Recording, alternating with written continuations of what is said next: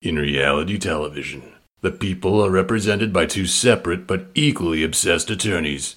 This is their podcast.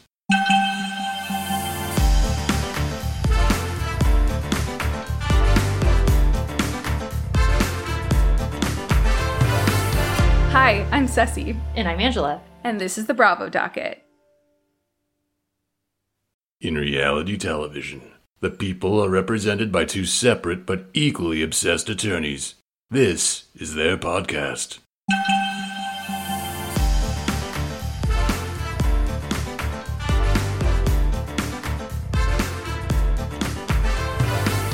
Hi, I'm Ceci, And I'm Angela. and this is the Bravo Docket. Hi, and welcome back to the Bravo Docket.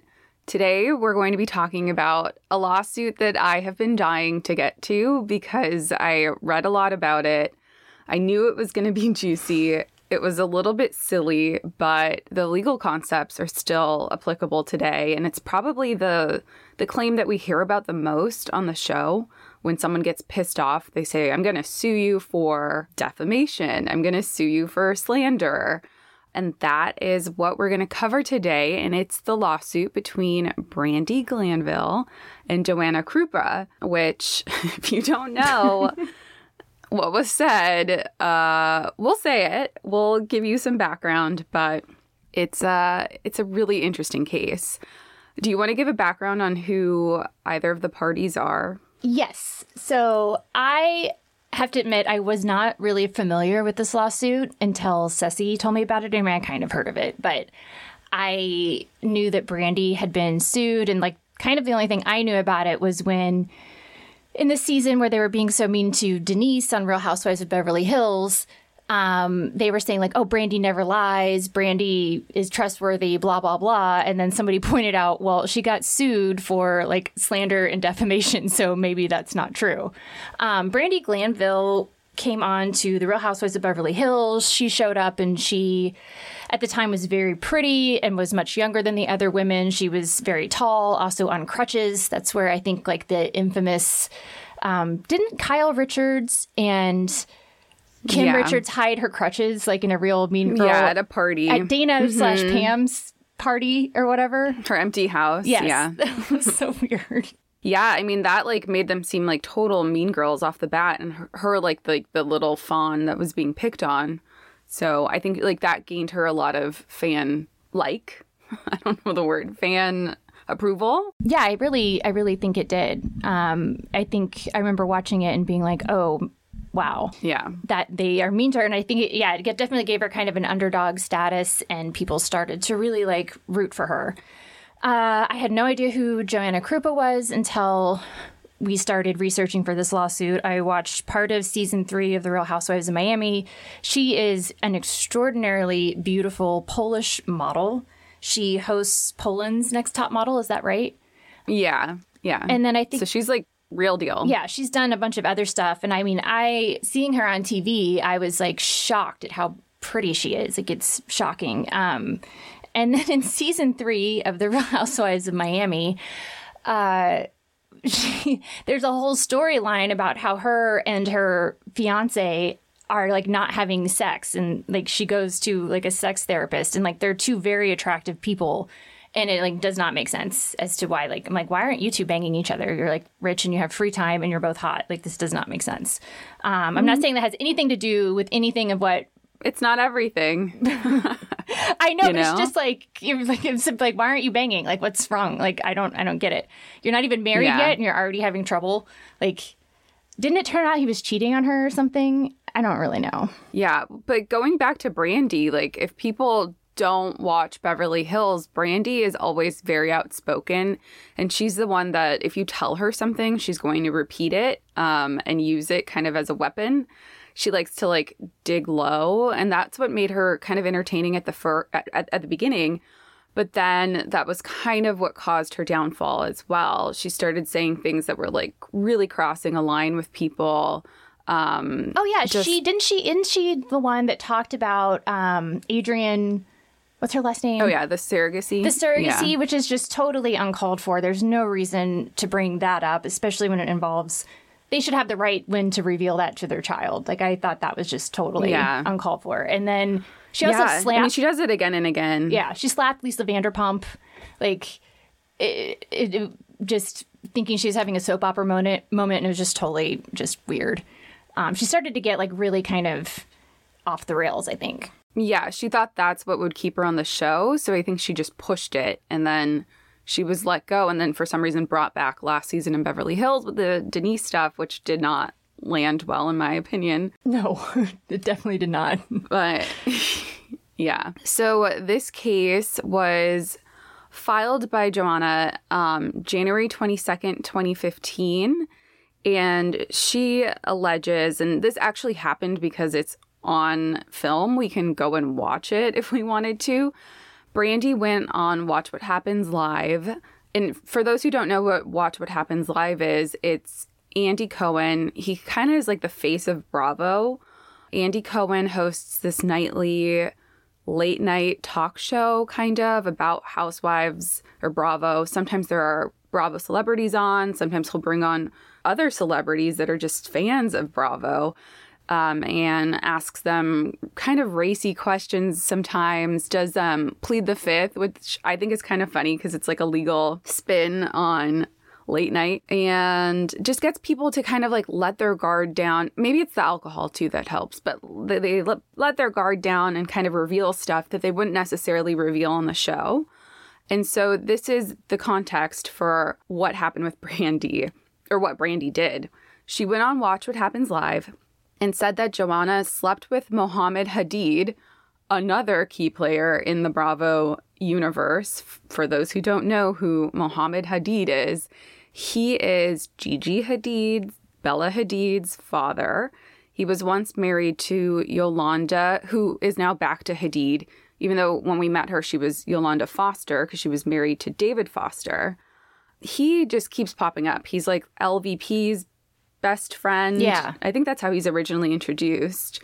And then he's Yolanda's ex husband that whole family. I mean, they need to do a show on the Hadid, Foster, Jenner, Kardashian link because they're all linked. I oh, don't yeah. know if you that flowchart yeah. would be crazy. Like it would look like one of those things where somebody, a crazy person's like triangulating all the connections. Mm-hmm. Like yeah, because like David Foster, who we saw on the show when Yolanda was on as her husband and then ex-husband, has gone through multiple women. One being Linda Thompson. Oh, wow. Who really needs to be on Beverly Hills. I think they need to get her on next. That family tree is massively huge. And then, you know, the Jenner and then blah, blah, blah, blah, blah. Anyway, Mohamed Hadid. So, Brandi is on Watch What Happens Live. She says Joanna slept with Mohamed Hadid while Mohamed was married to Yolanda. And he told Brandi that Joanna's quote, this is a quote, pussy smelled. oh. So like it, there was actually like a whole feud between and I had to like go back and read this. There's like a whole feud between Joanna and Brandi and like uh, Brandi got set off because Joanna tweeted like that's why her husband left her in response to something that Brandi said and it's like uh, just it was like Miami crossing over, feuding with Beverly Hills, and they were both saying, you know, not very nice things about each other. And Brandi is just like, bring it. I will say any horrible thing that I've heard. I'll happily repeat it. That just kind of seems to be like you said, Ceci, her mo. Right, and it's extra bad. And Joanna puts points this out in her complaint because it's on TV and people can go back and watch it. Which I did. It's there kind of forever. It. It's broadcast. it's still there. like it's still there. It's still there. I was able to go back and watch it and be like, wow. That was not an exaggeration. She yeah. really did say that. Really said it. And Brandi also claimed, or this is in the complaint, Brandi also compl- claimed that LVP was there and heard it when Brandi heard it as well. So Brandi brought in Lisa Vanderpump to be like, you know, she was standing there. We both heard it. Like, I'm just repeating what I heard. Yeah, really pointing a finger at Lisa, which is not Lisa Vanderpump, which is not very smart. She's like, well, Lisa Vanderpump, you know, was right there. Um, and I right. think, like, and I think she later says that Lisa's the one that actually said it. And then Mohamed like kind of like nodded or affirmed or whatever. But then like Lisa and Mohamed came out publicly, and Yolanda Hadid came out publicly and said they were false. This is in the complaint as well. Then on the Watch What Happens Live YouTube channel, there was like a late, late night after show, I guess, that Brandi appeared on. Brandi doubled down and, when discussing Joanna, asked Andy if he had ever gotten food poisoning from bad sushi. she also said she was stunning, but you can't help the odor situation. And that, again, is on television. You can watch it, people can watch it. Um, just not a very polite thing to say about someone. No. So, Joanna alleges that Brandi knew at all times that her statements were false. She says that on January 6, 2015, before filing the lawsuit, her counsel sent Brandi a letter informing Brandi that they intended to file the lawsuit and gave Brandi an opportunity to, to apologize and retract the statements that she made. They said Brandi never did and kind of just ignored their letter. So that that happens in lawsuits. You give, you know, why go through the whole song and dance of a litigation when you can just get it get what you want beforehand via a letter. So yeah, when you counsel clients when they come in, and that I mean, I you usually recommend that. Say, okay, well, what's your ultimate goal? What are you trying to achieve with the law? And then, you know, they tell you. And then you're like, well, we might be able to accomplish this by simply sending a letter and asking them to, you know, do A, B, or C. So in this case, they sent a letter before filing the petition or the complaint and asking them, you know, Brandi to retract her statement or apologize or whatever. But she did not. No. and then we can kind of discuss what like slander is, what defamation is, what libel is. But in the complaint, it just says that on the slander count, Brandi knew the statements would call, cause Joanna harm. When she said them, they were designed by Brandi to cause her harm, and as a direct and proximate result, Joanna suffered harm. And then slander per se, we'll get into what that means. It's kind of the same, but it's just that it's like so loathsome, incommunicable disease and acts of inchastity. Can I repeat that? I'm having trouble like reading. Here, let, let me read it because I really like. I like when. Yeah, I like this quote. Yeah, when attorneys have to translate something and they try to yeah. like translate something that's just crude and they try to put it in um, more delicate or elevated legal language. So, yeah, what did they say, Ceci? Oh my god. I don't know why sometimes when I read I like skip a line while I'm reading. I don't know. Anyway, so they say the false statements published by Glanville wrongful- wrongfully impute to Mrs. Krupa a presently existing venereal or other loathsome and communicable disease and acts of unchastity. I really like the acts of unchastity. I, I know. I love you that. could just say cheating or, you know, adultery. Like But acts of unchastity, acts of I unchastity. I I really whoever drafted that, props to you. I really like it. So good work. I think something funny about this complaint, or not funny, mm, funny is probably the wrong word, but that Brandi said her vagin vagina her down Netherlands smelled, right? Her nether regions, her Netherlands, nether regions smelled. She didn't say that she had a disease. She didn't say that like there was anything wrong. I know it's like implied, but it's kind of like her lawyer by writing it out there is like connecting the dots and like putting it out there. Do you know what I mean? It's kind of like and I think that happens in these kind of lawsuits where it's like you're mad that someone said them and it's damaging your reputation, but by filing the lawsuit, you're putting it in words again and people are now drawn to it and you're drawing more attention to it. Yeah. It's like the Streisand effect, you know? Although I do, having watched Brandi on the show, I think she would have continued um, running with that because it was getting Brandi attention. Uh, Joanna was kind of a villain on Real Housewives of Miami at the time. And so when I went back and watched the Watch What Happens Live, where Brandi said these things, and it's from like seven years ago or something, I went and looked in the comments, and almost everybody in the YouTube comments were supporting Brandi, being like, yeah, get her. Yeah, don't start a Twitter war with mm. Brandi. Yeah, blah, blah, blah. And then looking at it from afar years later, I'm like, this is just appalling and inappropriate on the part of Brandi. Like, you don't need to go that low. But at the time, Brandi was getting um, some accolades from fans saying, yeah, take Joanna down. But to be completely honest, I didn't know who Joanna was when this lawsuit came out, but I knew there was a statement about her pussy smelling. You know what I mean? Like I didn't know who she was, but I knew that because of the lawsuit. So it just I don't know. Yeah, weird I, how it can have like an uh, the opposite effect than what is intended. That's not to say you shouldn't like sue for this kind of stuff. It's just an observation. It's just kind of interesting how that can happen. Yeah, no, I think that's I think you're making a really good point. Like I mean, your goal is ostensibly to kind of erase this from the public memory and have it proven false. But in order to do that, you have to you have pleadings filed in court, which will be there forever that anybody can access. And then when you file a lawsuit and you're a reality star, it makes news. And then eventually, seven years later, we talk about it. So it's here we are. Yeah. We're putting it out there again. Yeah, I guess you just have to kind of balance, I don't know, the benefit you would get from the lawsuit versus the harm, not necessarily harm, but the the the bad that you would get from filing it. Like you're spreading it again. So just something to think about. Should I say what Brandi was uh, sort of implying that she had? Like, should we explain? Like, no, no, okay. no, no, no. I think the attorney did it well enough. Okay. I don't think we need to. Yeah.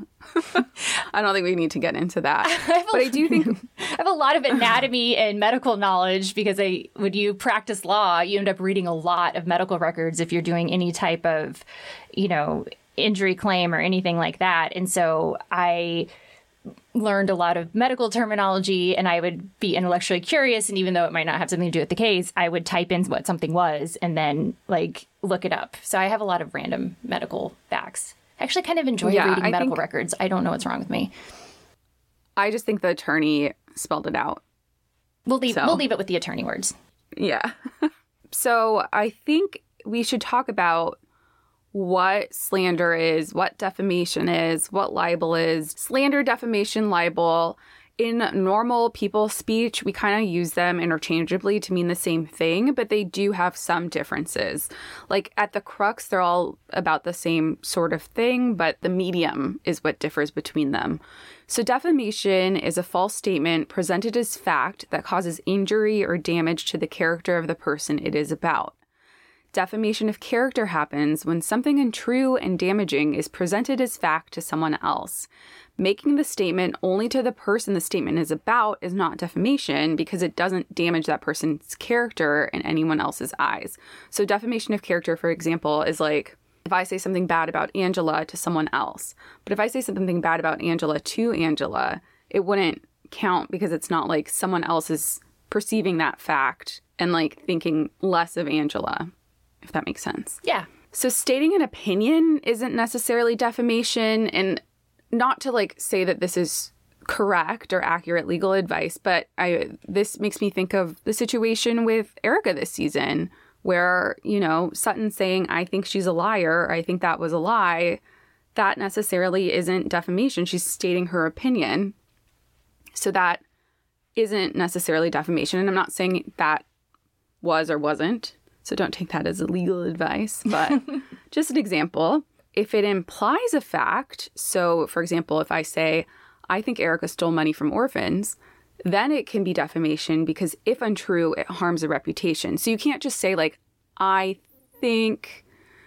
I think I think like someone killed someone because that implies like that that implies something. You can't just like frame it as an opinion to make it an opinion. It has to actually be an opinion to be not defamation. Is this making sense? It is. Now I'm thinking about how I have this like creepy theory. I have a really creepy neighbor, and I'm like, he's a serial killer. there you go. like, I don't actually think he is, but he's done enough creepy things, and I've just my attorney brain and then I watched too much true crime and I'm like he is so mm-hmm. weird and then I was telling my husband about him and my husband was like you're exaggerating. And then my husband talked to him and he's like, I think you might be right. But so far, you're just gathering evidence. I, yeah, I haven't I haven't like published that information, and you guys don't know who he is, so it doesn't matter.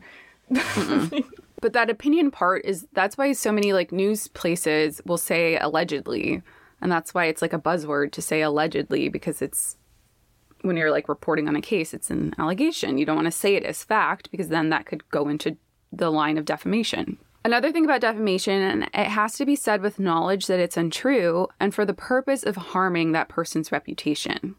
Libel and slander are both types of defamation. So, de- defamation is kind of like the umbrella, and libel and slander are within the umbrella of defamation. Libel is an untrue defamatory statement made in writing, and slander is an untrue defamatory statement spoken orally. That's why this case is about slander, because Brandi said them orally on Watch What Happens Live. She didn't write them in a tweet. If it had been in a tweet, it would be libel because it was written down. That's what I was about to say. I was like, Twitter is libel, YouTube is slander. yeah. Um, so you have to like show like intent to harm, which is requires mens rea or proving what was in somebody's mind when they were doing something. And I feel right. like the statement that she made, like well, Mohamed did tell me that her pee smelled. I'm not lying. Lisa Vanderpump was there when he said it. Sorry, bitch, I win.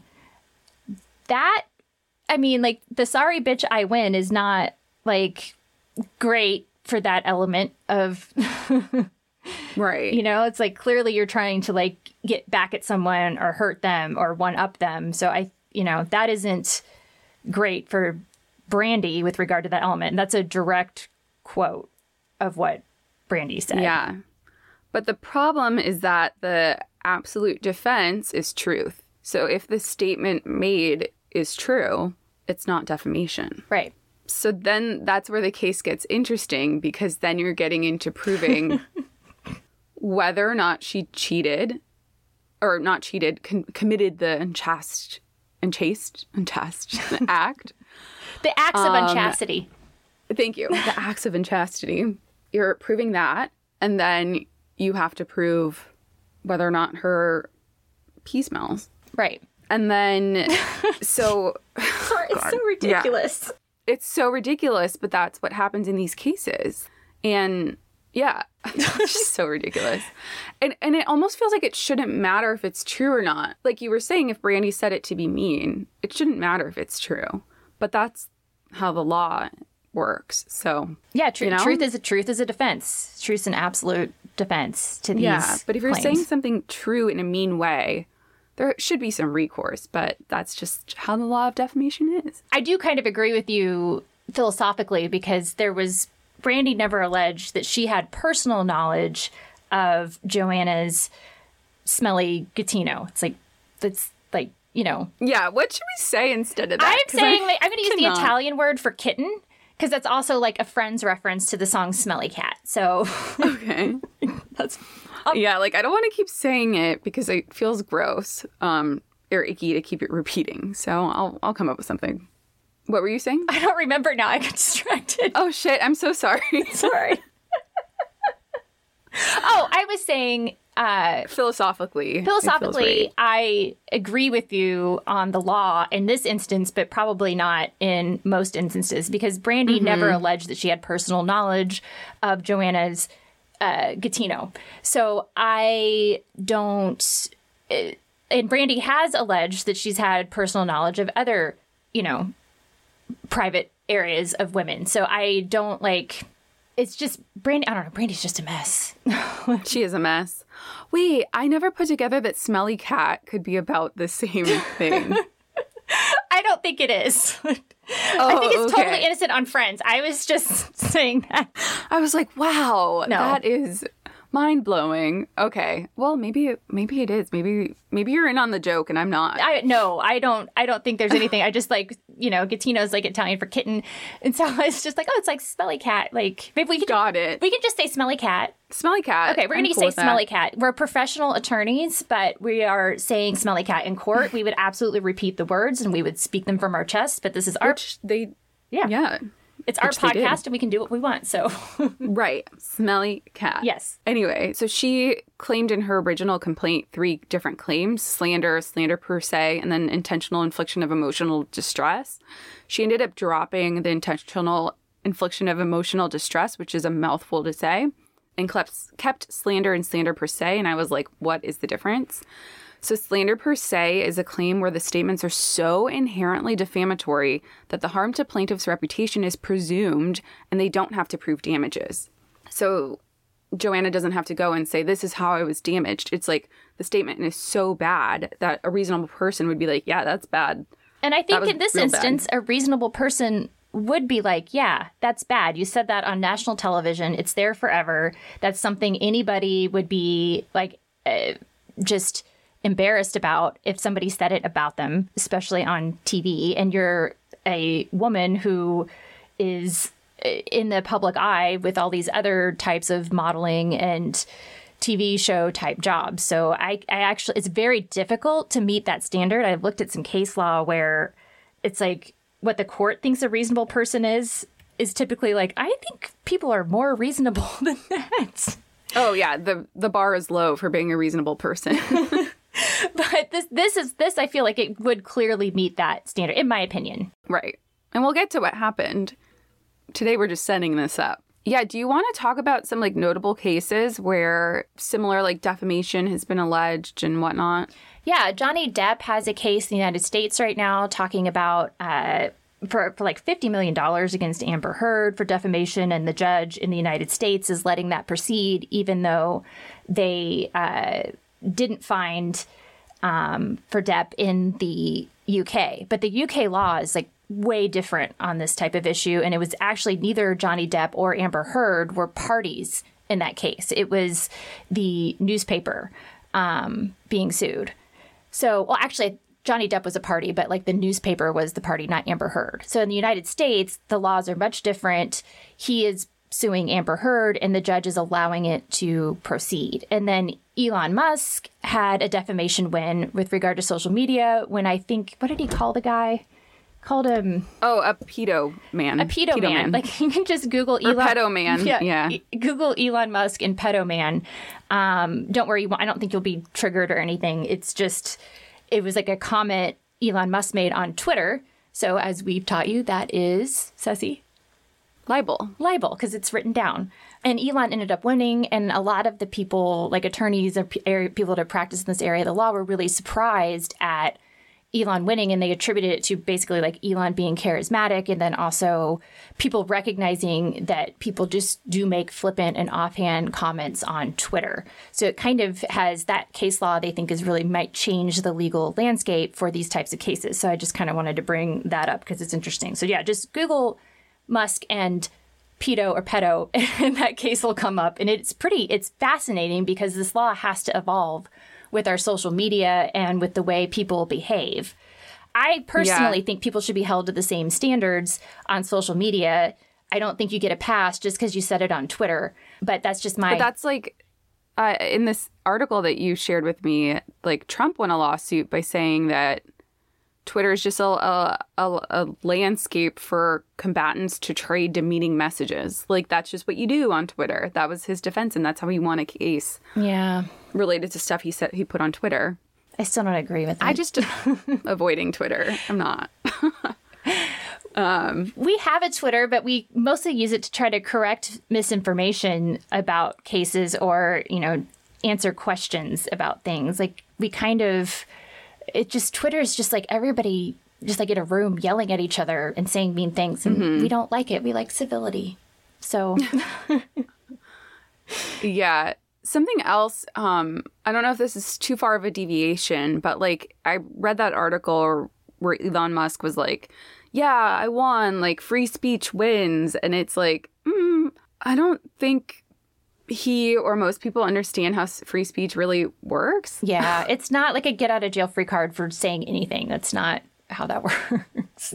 Right. And if you're on a private platform, this is another Trump example, and your account gets suspended, you can't say, well, no, but I have free speech. Oh, like, yeah. That drives me nuts when Trump's I hear that. Did. Yeah. Right. Because it's a private platform. Free speech is free speech against regulation by the government. It's not regulation by private citizens. Like, like, like if you walk up to a stranger and the stranger's like, I have free speech and like I can say whatever I want. Like, no, like you can still tell them to shut up.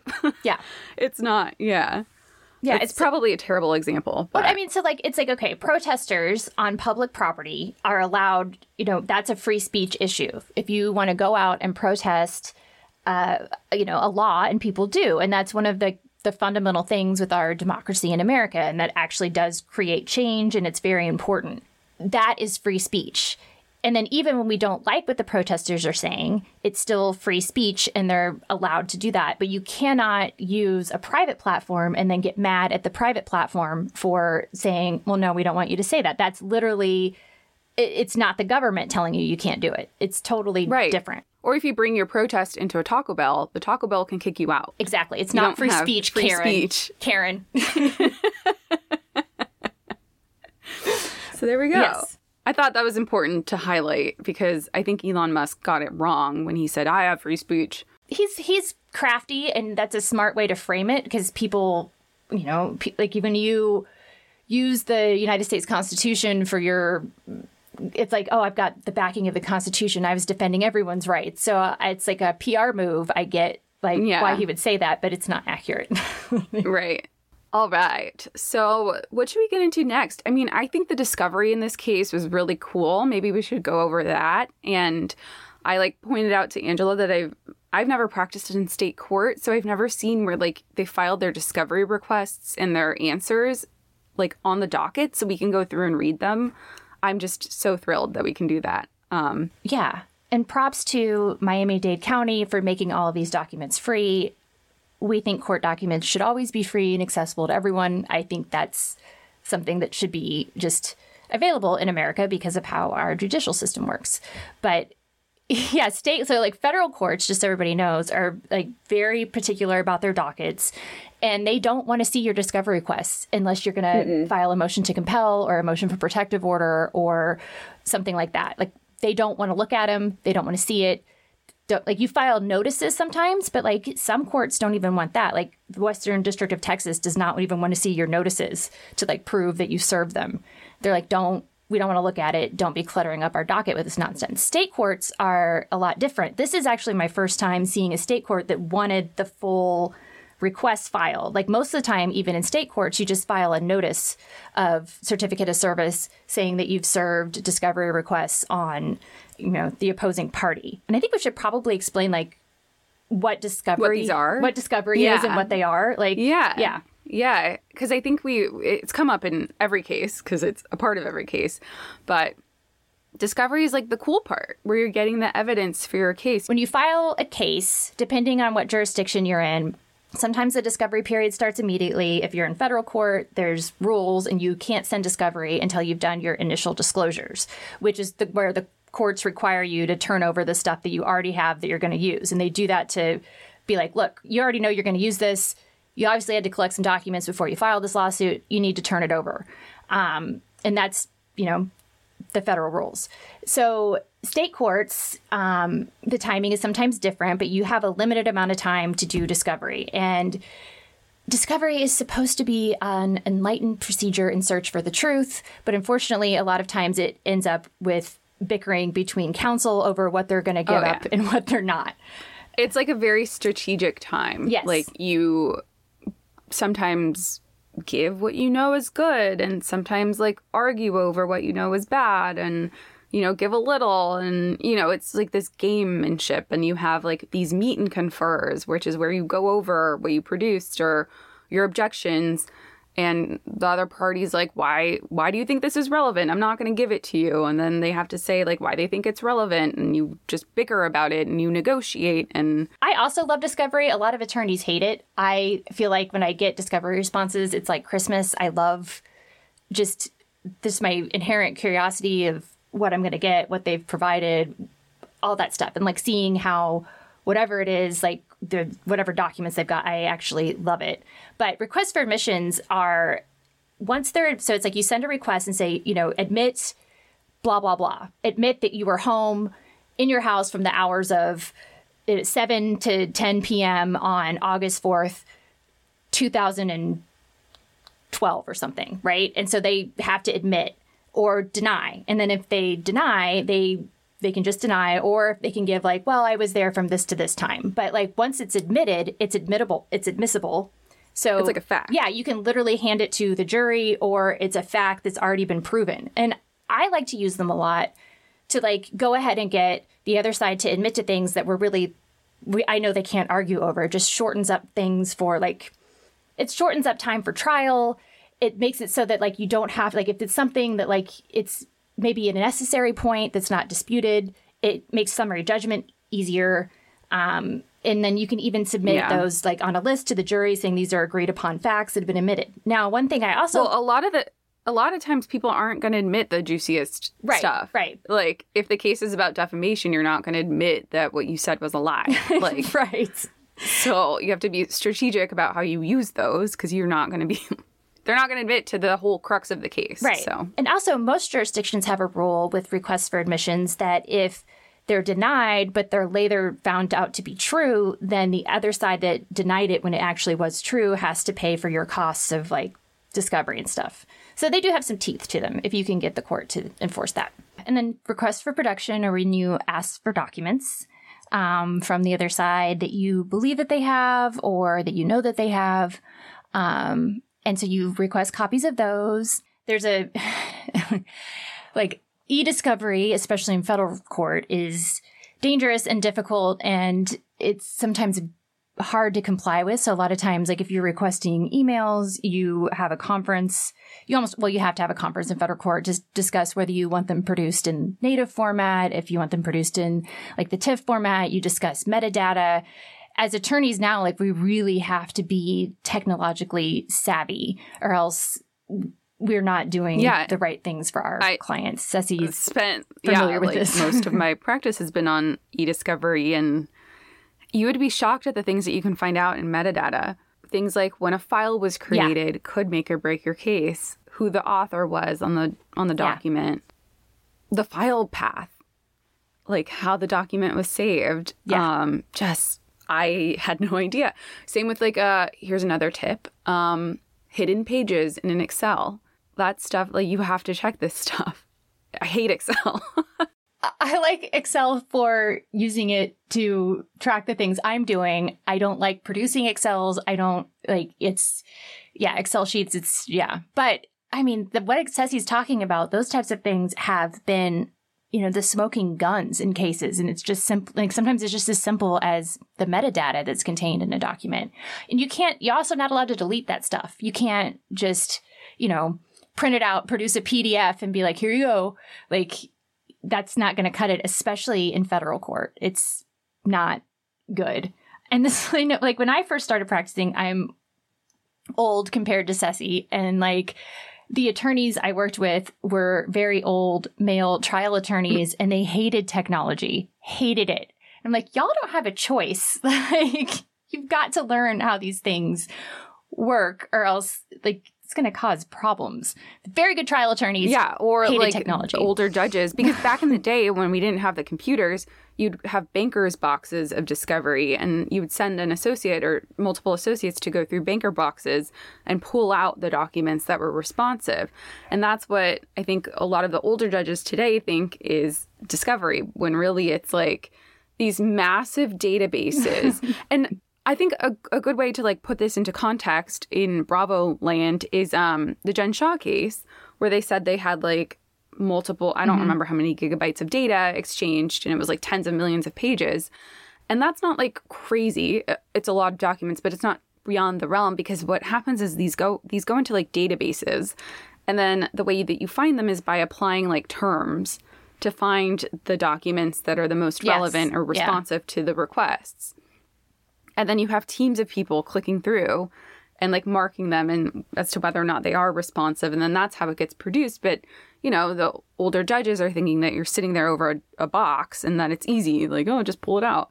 When really it's like this huge, massive amounts of data. And who knew? Who knew this is what we would be doing? Law school does not teach you that. no. And if you're listening to this, just the E in email you should always think of that as evidence. Never send an email unless you're okay with that email being read to a judge or a jury of 12 people. Like, just don't. Don't. The text message is the same thing. Like, just, it's all evidence. And that comes up in this case that we're talking about. Like, the discovery requests are so juicy. They're so Bravo juicy. They're so good. Um, do you want to just lastly say interrogatories? That's oh, like yeah, the yeah, Q&A. Yeah. So in- interrogatories are um, where you send like a question that requires a narrative response. Like request for admission, you have to write the request in a way that somebody can just say admit. And so if you do them correctly, it a lot of times works as a funnel where you have them admit to progressive facts and you kind of funnel them down to like a conclusion that you want. Um, but in but it has to just be like admit or deny, and if they deny, they can give context. But ideally, you write it in a way where it's just they have to say admit. Um, interrogatories allow for a more narrative response, like you know, in an employment law case, like provide a narrative of how you know your employees are instructed to handle this type of situation, blah blah blah.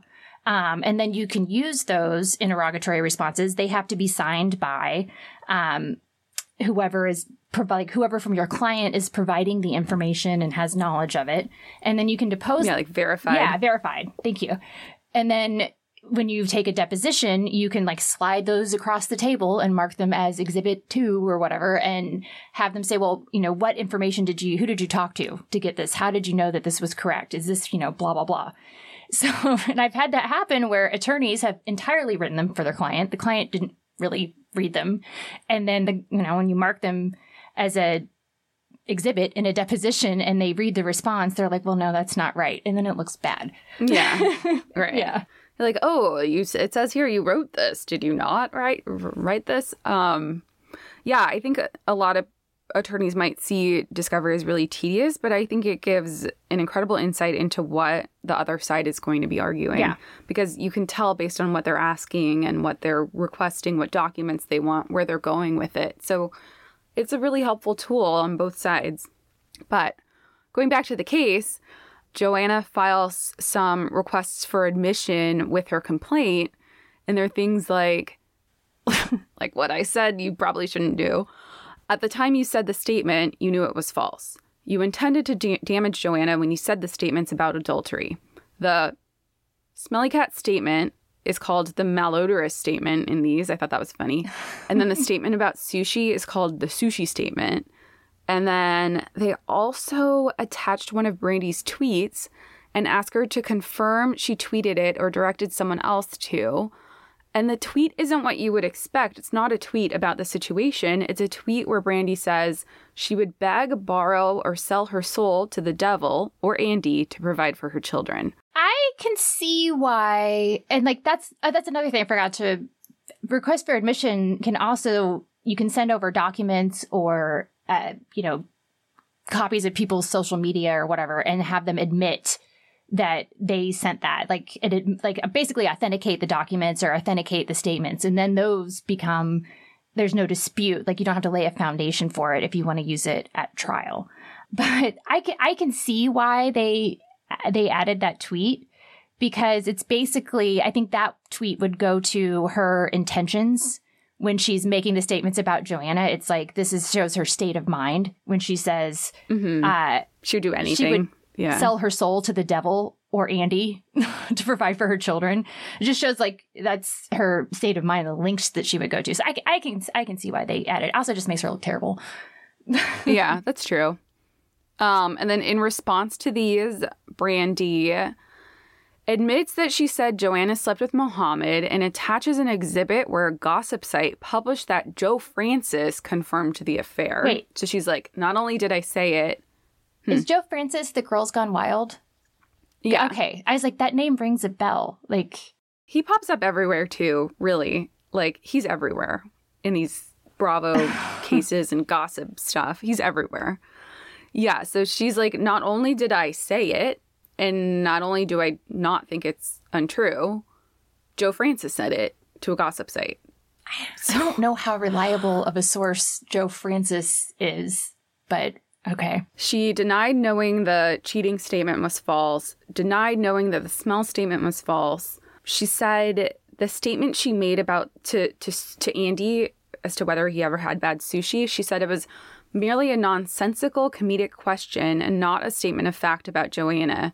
It was a comedic attempt to be humorous during a late night show. She also pointed to a tweet that Brandi twi- tweeted, tweeted, tweeted that apologized to Joanna, saying, I'm sure you smell as beautiful as you look, and I won't talk about it again. So I guess Brandi did apologize, but I mean, Too late. it's kind of late for that. It's too late. yeah. I mean, it's like the response of like, oh, it's just a comedic, you know, statement and not a. It reminds me of like I was taking this guy's deposition once, and I was representing the defendant in the case, which was a large corporation, and this guy was a particularly difficult employee who caused all kinds of problems. And when I was taking his deposition under oath, which was also being videotaped, he kept saying he didn't remember or couldn't remember, even though it was clear like this is something you would remember and also you said this and wrote it down and whatever else. And as a, you know is there, sir is there a reason you're having trouble remembering things today? Um and he said well i don't use my brain for storage. I use it for creativity. And that's probably one of my favorite lines in a deposition. At least he knows how he uses his brain. it's not for storage it's for creativity. And i'm like if only i could live that way and i also did not have to use my brain for storage because i have to use it for storage all the time Same. yeah anyway That's amazing. Go on. um, Joanna also served some requests for production to Brandi. Um, it's basically just documents to support her statements, and then messages with Mohamed, Lisa Vanderpump, Yolanda, Kim Richards, Joe Francis, Girls Gone Wild guy, Kyle Richards, either about the the statement she made or about the salmon incident. um, do you want to talk about what the salmon incident i'm still not entirely sure but it, it seems like joanna was at a restaurant and then i think was it brandi and lisa vanderpump were also at that restaurant and they sent over a like plate of salmon to joanna krupa is that what happened Yeah, so it was an incident. She puts it in the definition of the request. She said the salmon incident refers to an incident at Craig's in West Hollywood where a plate of salmon was sent to Joanna. It's not really clear, like, from that who was there, but like she asks for documents between LVP and Brandi, Kyle Richards and Brandi, and Kib- and Yolanda Yeah. and Brandi about the salmon incident. So that makes me think that they were all there. and by documents she wants text messages emails any you know type of social media correspondence like if you're dming like she's asking for all of that like has it been talked about like have you had a conversation with any of these people in uh, any form of messaging format essentially You know what? Thinking about the salmon thing kind of reminds me of the like bill thing that recently came out between LVP and Kyle. Um, where like she sent Kyle the bill. Do you remember that? They were like out to dinner and she's at one of she oh and were they in the same restaurant and she sent kyle Yeah. bill? i didn't remember that one Yeah. i i that was a couple months ago. Yeah.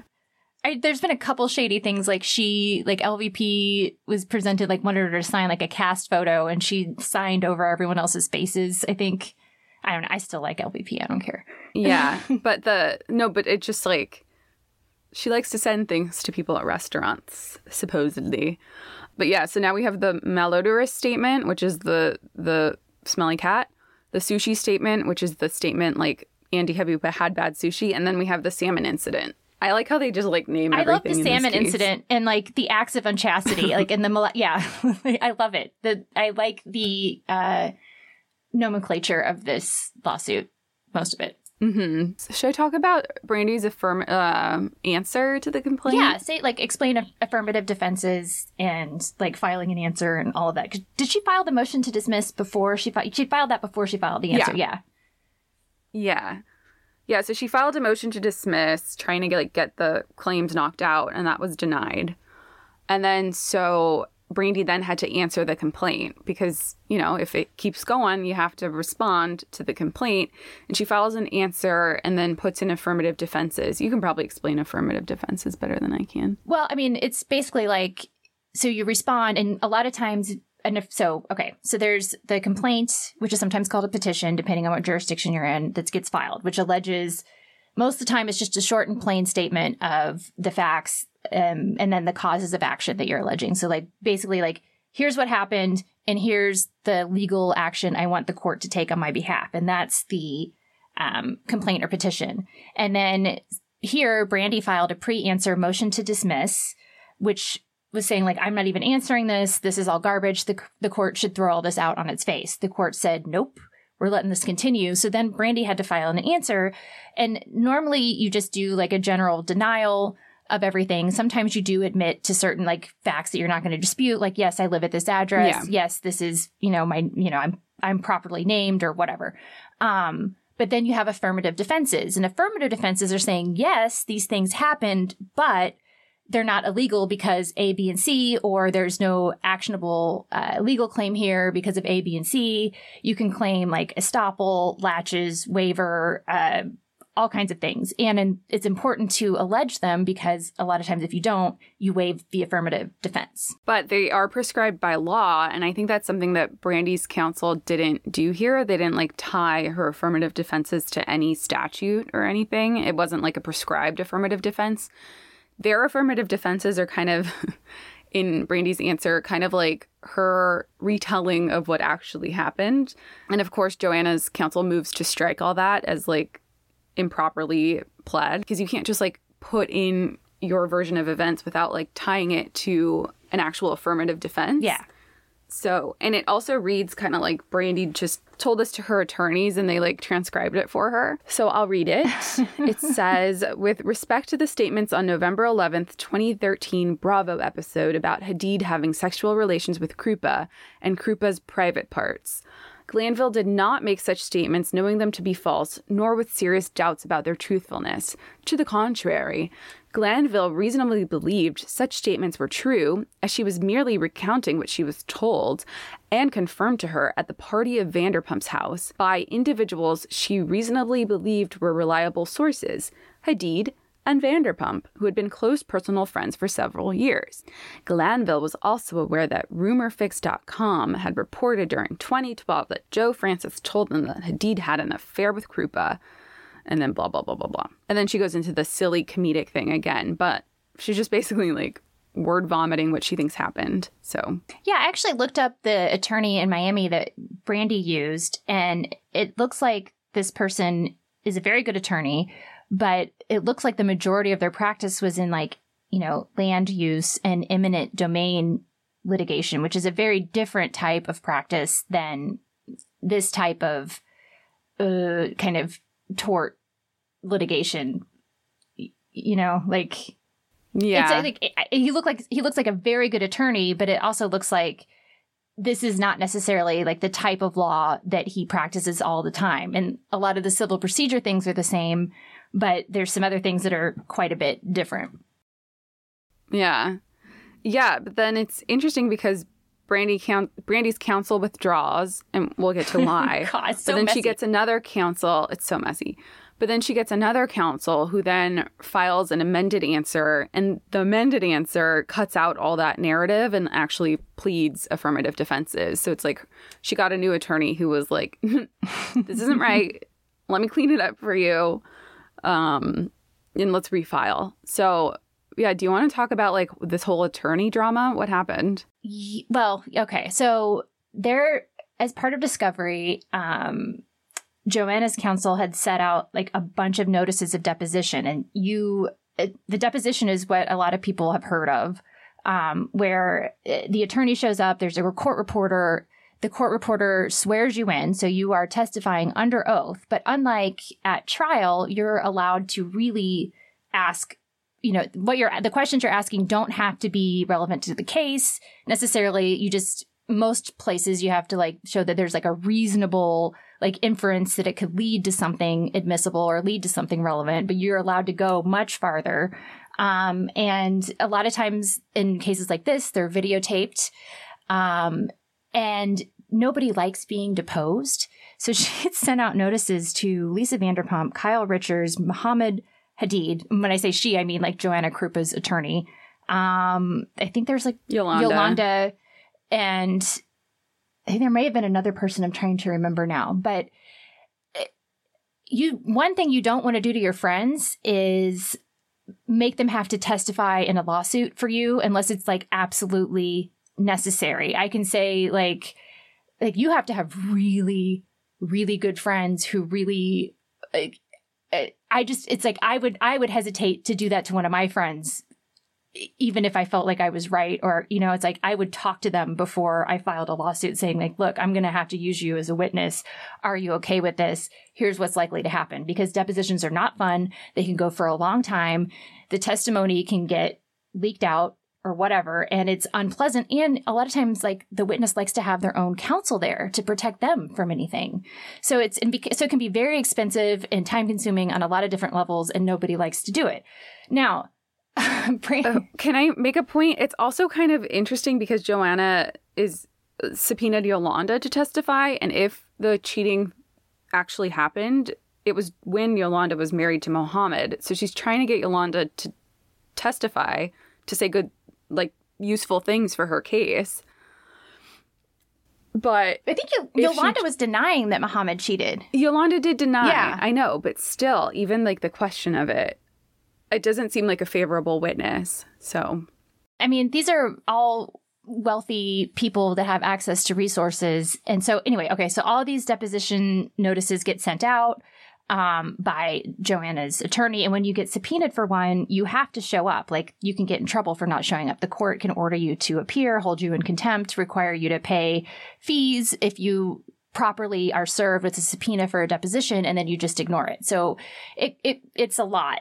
And um, right before these depositions are about to take place, Brandi's attorney files a uh, request to withdraw from representing Brandi, saying that they have irreconcilable differences and like basically no meeting of the mind. And then Joanna's attorney, because Brandi can't help herself and she tweets, uh, Joanna's attorney files a notice to let the court know that like Brandi has fired her attorney and then like so what did she say in the tweets ceci? She said um 50g spent on this foolish lawsuit. I have let i have to let my attorneys go. I won't waste the money that i've saved for the past five years on a frivolous lawsuit. So that's one of the tweets. I thought it was funny that she put that she saved money for five years. It must be like her housewives checks but like girl you should be spent like saving your money beyond five years. Anyway. It's, and then yeah. the second one um she says she like puts out this tweet and it says like anyone who wants to represent her can contact can contact her. She like puts a, a person's name to contact, or she's going to defend herself and says depositions are coming up soon. Yeah, not a good look um, for the court or for anybody else. And so then like Brandi gets a new attorney, and the new attorney files an emergency motion to continue the depositions because like obviously she's brand new to the case and like it's but like just as an attorney who's practiced for a long time, looking at this from the outside, whenever you see, uh, whenever you see like an attorney get filed, like fired, like mid lawsuit or like when things are about to happen or whatever, it's a real bad look on the client because one, attorneys like billable hours and we like to get paid, and you really have to really push us to the limit um, for an attorney to be like, I'm not representing you. And I can see how Brandi would be a difficult client. I can I can see that. Um, that that makes that kind of tracks. It makes sense to me that she would be perhaps difficult to control or work with. Um, what do you think, Ceci? oh no, I agree. I also just love how she did it right before depositions, and thought it was wise to defend herself in a deposition. I would have loved to read that. That. she's going to ask the questions like like under oath, like to Lisa Vanderpump and Kyle Richards and Mohamed Hadi, like like Brandi's going to do the questioning. Um, I don't like or defend those depositions. Like I don't. I just I don't. I don't. Not yeah. good. But she does get a new attorney. Um, but she filed. So yeah. She has to spend more than fifty G. Yeah, that you. Yeah, but she filed the notice of the tweet. Joanna filed the notice, like, and then printed out the tweets. I think to inform the court potentially that it was Brandi's misbehavior um, that caused the delay in the depositions, and it wasn't something that like couldn't have been yeah. like prevented or foreseen. Because once you do like you get the court report, like to schedule a deposition, you have to get them served with a deposition notice. You have to get the court reporter set up. Like this is in Beverly Hills, is where they're taking the depositions, but the case is filed in Miami, so you have to like have plane tickets and like, like all of this preparation and planning to show up at these depositions. So it causes a lot of problems if you cancel them at the last minute and you've already, you know, paid for like retain, right. you know, that type of stuff especially if you're like running up on deadlines for filing summary judgment or you know the close of discovery right. is like around the corner. Sometimes you like can't. You just you, you have like no time. Yeah the other side's paid their attorneys hours for preparing and it's like it's just it's expensive and messy. And yeah. announcing that you fired your attorney on twitter is not a good look yeah. And then when you're like, oh, please move it, like, we need more time, it's like, no, Brandi, this is your fault. You fired your attorney. Right. Anyway, so some of the discovery that Brandi files on Joanna, I think we should talk touch on oh, that. Oh, yeah. So she asks Joanna for her Real Housewives of Miami contracts and NBC contracts. She asks for messages with Mohamed Hadid, messages with LVP. So that's between Joanna and Mohamed, Joanna, and LVP any and all of your medical records from 2000 to the present. And Joanna refuses to produce anything to any of these. She just stands on all of them. Um, she objects. She's like, these are too overbroad, completely irrelevant. I'm not producing anything. Brandi moves to compel, and Brandi's motion is granted. And moving to compel is this is, I'm going to put it in really layman's terms. You're frustrated. you don't like the answer that the other side gave you. You want those documents. You go to the court and say, this is why they're relevant. Like, it's not that burdensome. You know, it's proportional to the needs of the case. Um, this is why we need them. And the other side says, no, this is all wrong. And then the court orders based on that. Yeah. So the court grants a lot of the requests that Brandi made to Joanna. And I mean, a lot of courts in most jurisdictions, discovery is, they say it's really broad. They're like, look, you know, you're involved in a lawsuit. This, a lot of times it's, sometimes it's difficult to get things limited. Um, mm-hmm. And so she, yeah, because it's like the standard of relevance is lower, but to get it admissible, like into court, is a higher standard. But I will say the gyno records from 2000 to 2005, those those gynecological records on uh, for from Joanna Krupa, they were the judge did at least say these are for an in-camera inspection. So Brandi doesn't get to read your gynecological records unless I like her her attorney doesn't get them unless I being the judge look at them and say, "Okay, yes, there is something relevant in here." And the judge did allow her to redact like non-relevant things. Yeah. So, do you want to say what the order was? She had to produce part of her Real Housewives contract. She was allowed to redact parts of it.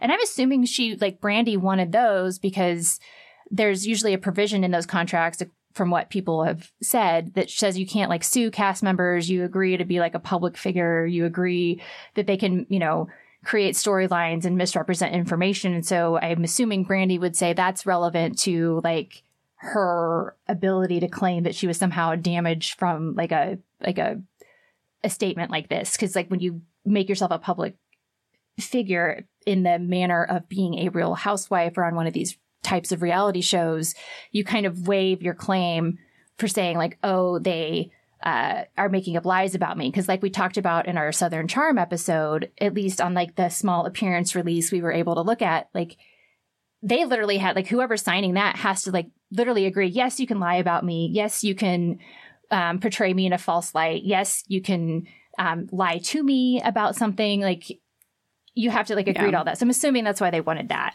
Then what else? What yeah. else was there? Her gynecological records, like you just mentioned, from 2000 to 2005, and then her correspondence with Lisa Vanderpump, Andy. Oh, Andy! Oh God, I forgot Andy. about that. yeah, she asked for her messages with Andy. Mohamed so it's LVP, Andy, and Mohamed as it relates to the allegations in her complaint and her appearance on The Real Housewives of Miami, except for salary discussions. So this is all stuff Joanna has to produce. Yeah. Um, and the gyno records are probably to prove whether or not the smelly cat statement was was indeed a lie. Yeah, because like Ceci said, truth is a defense. So if there's anything in those records in that time frame that would indicate that Joanna did have uh, what is the word malodorous uh, issues with that area of her anatomy, then that would be a defense. And so that is actually relevant in this claim. Like, ugh. Yeah. Yeah. But I think we're going to end it there before we get into what actually happened and like what these things said and summary judgment and blah, blah, blah, because there's still a lot more to get to. Yeah, oh, yeah. This is this case, it's so okay. So we've got because there were multiple motions for summary judgment filed, there's really, really, really, really juicy exhibits attached, including like eh, deposition testimony from the people involved and other exhibits. And it's, we've set this whole case up, explained like the underlying law and where it's at. And it's just, I mean, I was just, I was like gleeful almost reading these because like it's like all like the main Bravo characters that are involved and it's fascinating. So this case continues on for like another year and a half. Yeah. And we, we have, so we have a lot more tea. to get to. So, and all the verified all the tea. legal tea and documents. So we're excited to talk about them. All right. Well, thanks for tuning in. Until next time. Bye, guys.